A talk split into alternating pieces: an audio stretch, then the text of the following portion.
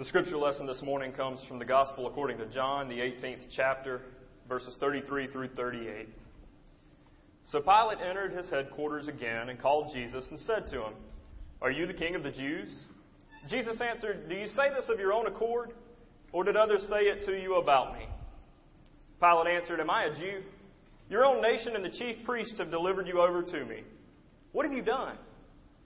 Jesus answered, "My kingdom is not of this world. If my kingdom were of this world, my servants would have been fighting, that I might not be delivered over to the Jews. But my kingdom is not from this world." Then Pilate said to him, "So you are a king?" Jesus answered, "You say that I am a king. For this purpose I was born, and for this purpose I have come into the world, to bear witness to the truth. For everyone who is of the truth listens to my voice." Pilate said to him, "What is truth?" This is the word of the Lord. This is a very familiar passage, isn't it? But it's a strange passage to be preaching about this time of year.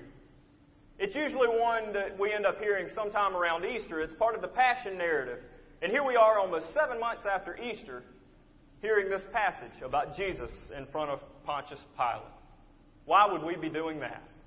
Well, this is Christ the King Sunday. This is the culmination of a short series that we've been doing here at Central about God being the source of all of our gifts as we prepare for Thanksgiving. What more do we have to give thanks for than for Jesus Christ being our King, being King of all creation? Jesus Christ is our greatest gift. He is our greatest blessing. He's God in the flesh who's come to be one of us and to save us that we might be able to experience eternal life here and now. And that is a, wor- a gift worth being grateful for. I want to give you a little bit of background before we start digging into this passage and figuring out why it is that Jesus is our greatest gift. And I want to take us all the way back to the beginning of the Gospel of John, to the very first chapter. John begins with a, a section of Scripture that we often call the prologue, and it includes the first eighteen verses of the chapter. And it tells us why it is that John is writing this particular Gospel. For John, one of the most important things for us to know is that there is a God, and this God created everything. And this God was there in the beginning before anything had been created. And this God was the Father, and was the Son, and was the Holy Spirit, or the Holy Breath, that was breathed into everything, that created all that is, seen and unseen. And for John, the absolute most important thing for us to know is that God loved everything that had been created, so much so that He became one of us. In the flesh, this God chose to humble Himself, that He might know our weaknesses, that He might know our strengths. Folks, that's something special, because there's no other God that has humbled Himself or herself or itself to the point of becoming one of those that had been created. Our God became one of us so that He might redeem us, so that He might save us, so that, make it so that we can experience an eternity in His presence. But more than all of that, John wants us to know that to be in the presence of Jesus Christ, to be in the presence of Jesus Christ means that we get to start experiencing eternal life the very moment that we believe. A lot of people, especially in the South and America, like to think that our goal as Christians is to get to heaven. We've got to believe in God so that we can escape hell, right? And for John, this is just a little bit different than what he believes. The goal is not to live right in this world so that you can get to heaven. The goal for John is not for you to live right while you're here so that you can live for an eternity away from here. For John, God sent His Son, Jesus Christ, into the world. He brought light into the darkness so that we could wake up and see that He has breathed His holy breath into each one of us that we might be able to live forever in God's kingdom here and now. Now, that might sound just a little bit different than what many of us have been taught growing up. I know that's a little bit different than the what I had in my head when I was growing up. See, when I was in Sunday school, I, I was taught that I always needed to be good, to do good, to do right, to, do, to love God, to go to church, to read my Bible, so that I could go to heaven one day. And I imagine a lot of y'all were taught that too, or you heard it somewhere along the way. And now John's telling us in the prologue of his gospel, in the very first eighteen verses, of all the things that he needed to say, in the very first eighteen verses, that the main thing isn't for us to get to heaven. The main thing is that God came from heaven to us so that we can be part of God's kingdom, and we don't have to wait to do that. Now, I don't know about you, but there sounds like there's a lot more hope in John's gospel than what at least I was taught when I was growing up and what the media and uh, a lot of churches end up preaching.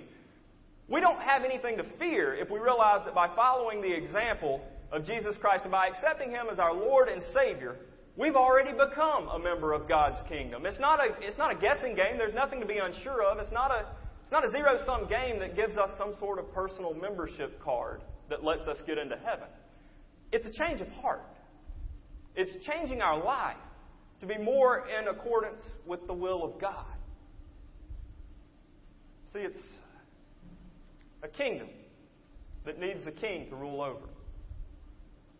And because we're part of that kingdom, because we believe, we have a king. Because this king has saved our life, we owe him our life. His name is Jesus of Nazareth, Jesus the Christ, Jesus the Messiah, Jesus the Son of God. In all of the Bible, I think this passage of Scripture that we read just a few minutes ago between Jesus and Pontius Pilate is one of the most fascinating parts of Scripture that you can find. It's one of the most fascinating conversations you can find anywhere in the Bible. And I think this because there are so many different undertones that are going on in this conversation. You kind of have to know the historical context in order to see what all is being said, by, but, but not being spoken. See, the Roman Empire spanned the entire area during this time. Rome was in charge. Caesar wanted two things. He wanted taxes, and he wanted to make sure that the status quo was not upset, because that would mean that taxes wouldn't be paid. See, Rome needed to stay on top. Rome didn't like to be challenged by anyone. The Roman army was tremendous, one of the greatest of its time, and definitely at the time, it, it probably was the greatest. If anyone disrupted this paying of taxes or upset the status quo, they would be squashed like a bug right on the spot, no questions asked.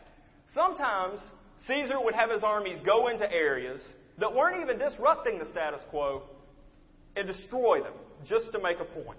The Roman Empire had no problem flexing their muscles for intimidation purposes, or even if they just happened to be bored at the time.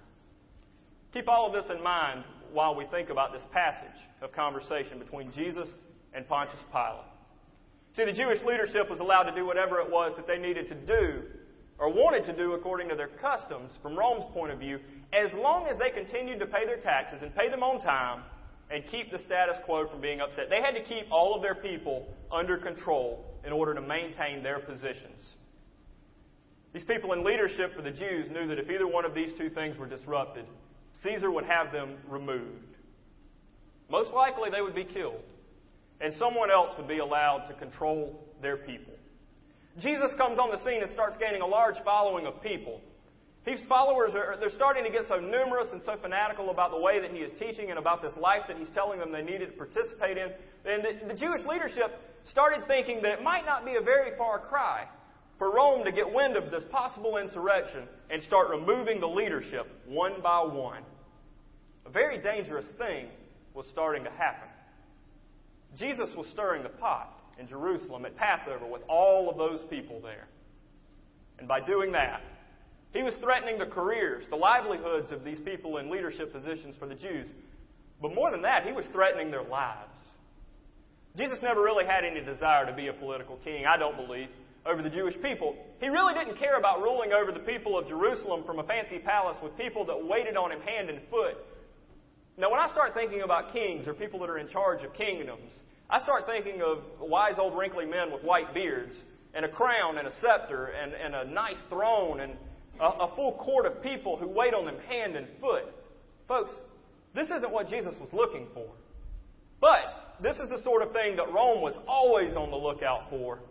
And knowing that Rome was always looking for this sort of a political leader that would rise to the top of his people and lead a coup, the leaders of the Jews knew that they had to give Jesus up before that happened. And with such a large following, who were so fanatical about following Jesus and doing whatever it was he said, they needed to give him up to Rome, and they needed to do it as fast as possible and make it look like they had no part of him. So Jesus was brought before Pilate. Now, Pilate was the man who was in charge of keeping order in the Roman Empire in Jerusalem at this time. Pilate was vicious. He was a mean guy. And he had no problem putting people on a cross to make a point. Now, the cross was, it was a device of torture, of shame, of humiliation. It was a device that was created to make a point. Pilate may not really know that much about Jesus. He might have, I'm sure he had heard of him. There were a lot of people following this man and talking about him. Pilate probably knew that he, he knew who he was, but he didn't really know who this Jesus was. He didn't know how important Jesus was. And I don't really think Pilate really cared about who the people thought Jesus was. I think the only thing Pilate really cared about was that whether this man was the Son of God or not, he was creating quite a stir among all of the people there in Jerusalem. Jesus was upsetting this all-important status quo in the Roman Empire. And right now, at this time during Passover, when the walls of Jerusalem were packed to the brim with far more people than any other time, Pilate could not afford any sort of unrest. So Pilate asked Jesus a very simple question. He needs to know if Jesus is going to be a political leader of a coup or not. Are you the king of the Jews? Are you?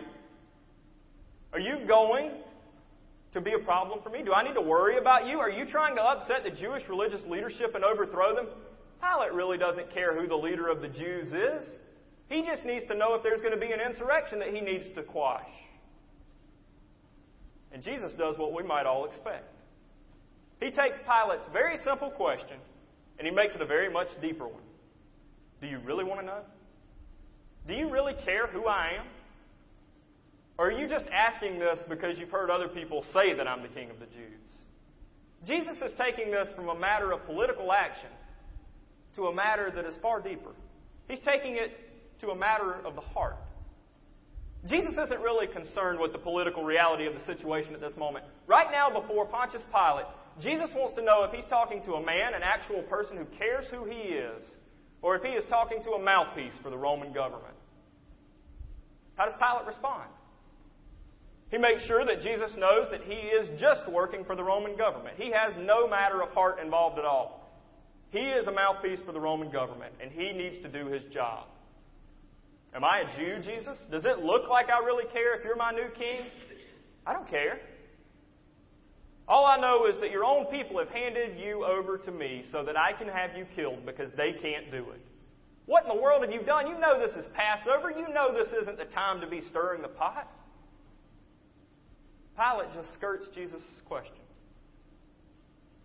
Jesus got past the facade that Pilate had put up and went straight to his heart. Are you just asking me what you think you should ask me because of your position? Or do you really care in your heart who I am? What do we do when Jesus asks that to us? How do we respond when Jesus looks past our facades? When Jesus asks us the question, do you really care who I am, even if it means that you might get caught up in the midst of some upheaval? How do we respond? A lot of times we like to skirt the question, just like Pilate tried to. It's easier not to deal with these issues that might create ripples in the water. But let's look a little harder at the, the change that happens in the midst of this conversation that Pilate seems to make. Jesus responds, my kingdom's not of this world. I'm, I'm not from here, Pilate. Pilate, you don't have anything to worry about. What you think I'm interested in, I have no interest in at all. Caesar can be Caesar. He can rule over the Roman Empire for all I care. That's just fine with me. My kingdom is not from this world. Look, Pilate, if I'm the king that the Jewish leaders think I am, with all of these people that are following me, that you think are about to cause such unrest, don't you think I would have had them handle a situation to where I wouldn't be standing right here in front of you right now? Isn't that what a king around here does? Pilate is thinking, I knew it. I just knew. I knew you were the king that they said you were thinking you were. Jesus is thinking, you still don't get it. My kingdom's not of this world, Pilate. I didn't say that. Let me tell you what I'm really up to. Let me put it in other words. Maybe you'll get it now. This is the reason that I was born. This is the reason that I'm here right now. My purpose is to bear witness to the truth. And everyone who's of the truth, everyone who has ears to hear, listens to what I say. Pilate is still trying to make this about a political issue. And Jesus keeps going deeper. He keeps pressing the issue.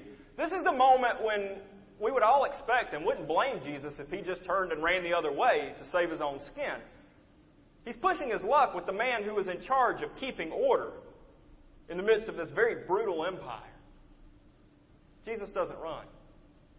He keeps talking to Pilate's heart, hoping that his words might get past that hard wall, that it might start to take root in the midst of Pilate, that there might be a change that happens. Pilate, I'm not a political threat. I'm up to something much larger, much greater than you can even imagine. I'm the way, the truth, and the life. And he piques Pilate's curiosity.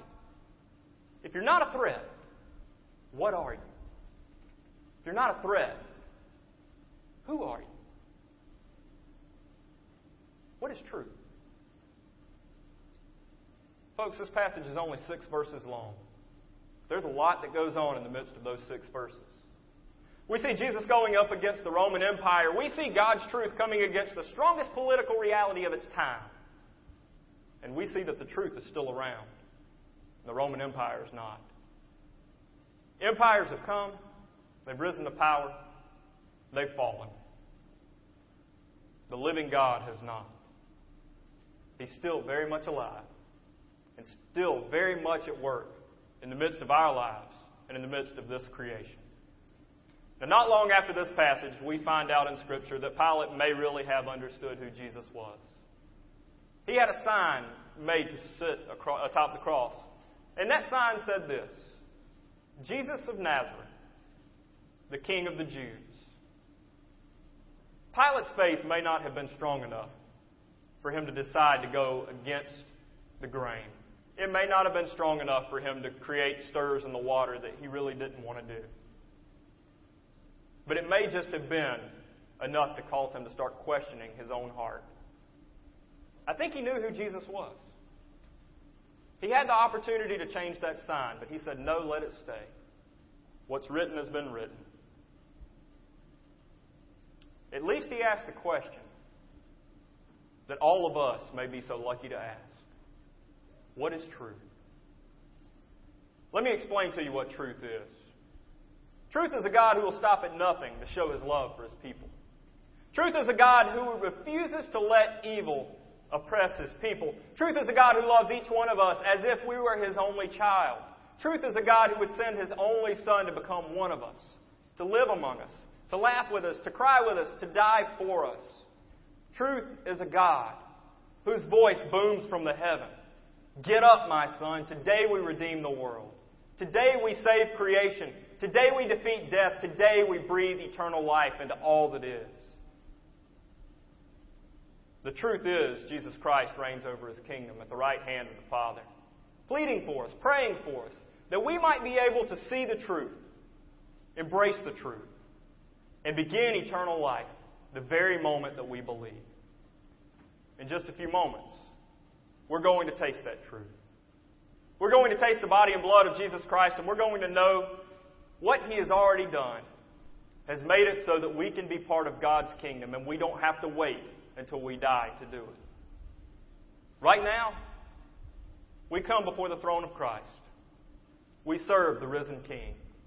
He reigns on high. What is truth? Come and see.